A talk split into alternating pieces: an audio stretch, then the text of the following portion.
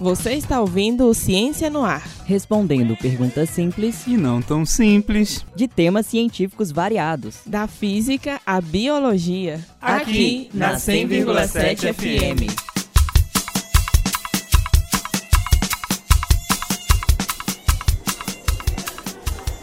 Gente, olhem essa matéria que eu acabei de ver. Minas Gerais registra surto e aumento de 920% em casos prováveis de dengue.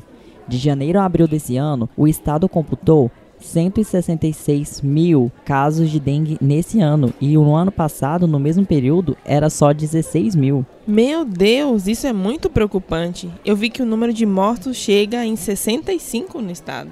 E fica mais preocupante ainda quando lembramos que o mesmo mosquito que transmite a dengue pode ainda transmitir mais duas doenças: a Zika vírus e a febre chikungunya. Mas como é que um mosquitinho tão pequeno pode causar tantos problemas e disseminar tantas doenças?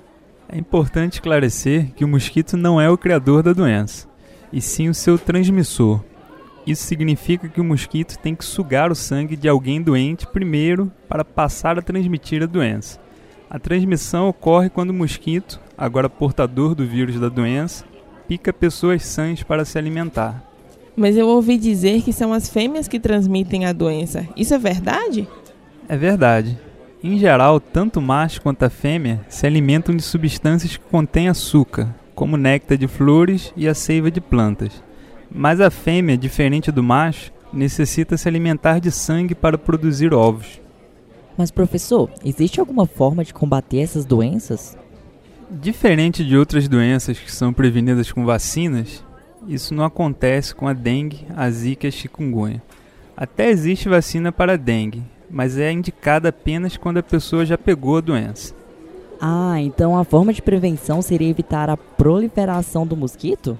É isso mesmo, devemos cuidar para não deixar a água parada. Um dado histórico é que o Aedes aegypti, mosquito transmissor da dengue, já foi eliminado uma vez aqui no Brasil. Isso foi devido aos esforços de campanha do Estado para combater esse mosquito que era o responsável por proliferar a febre amarela. Vale lembrar que a campanha tinha sido liderada pelo médico e sanitarista Oswaldo Cruz, que hoje em dia tem um instituto importante em seu nome, Instituto Oswaldo Cruz, que cuida de pesquisas na área de saúde.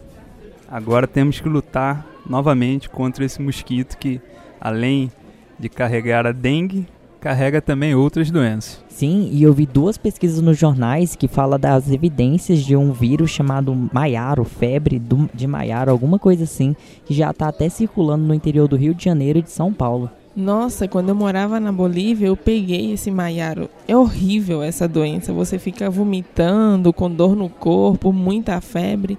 Dói até a ponta do seu pé, é horrível. Só não sei se é pior que dengue, porque dengue eu nunca peguei. Você sabe dizer quais são as complicações e sintomas causadas pelo vírus? É tão ruim quanto. Ah, e eu tô lendo aqui que o Zika e o chikungunya, eles têm sintomas bem parecidos até com a, com a dengue. Só que o problema maior desses dois é que eles causam muitas complicações para mulheres grávidas. Porque causa doenças neurológicas e os seus bebês eles têm tipo má formação cerebral. Então para elas é muito mais preocupante. É importante mais uma vez lembrar que quem fez uma pesquisa que comprovou isso é uma brasileira, a Celina Turk. E além de ser uma excelente pesquisadora, ela trabalha em universidade pública e também é pesquisadora da Fundação Oswaldo Cruz. E além disso, em 2016, por conta das suas pesquisas, ela entrou numa lista da revista Conceito como uma das 10 pessoas mais influentes por sua, no mundo por sua pesquisa. Você acabou de ouvir mais um Ciência no Ar.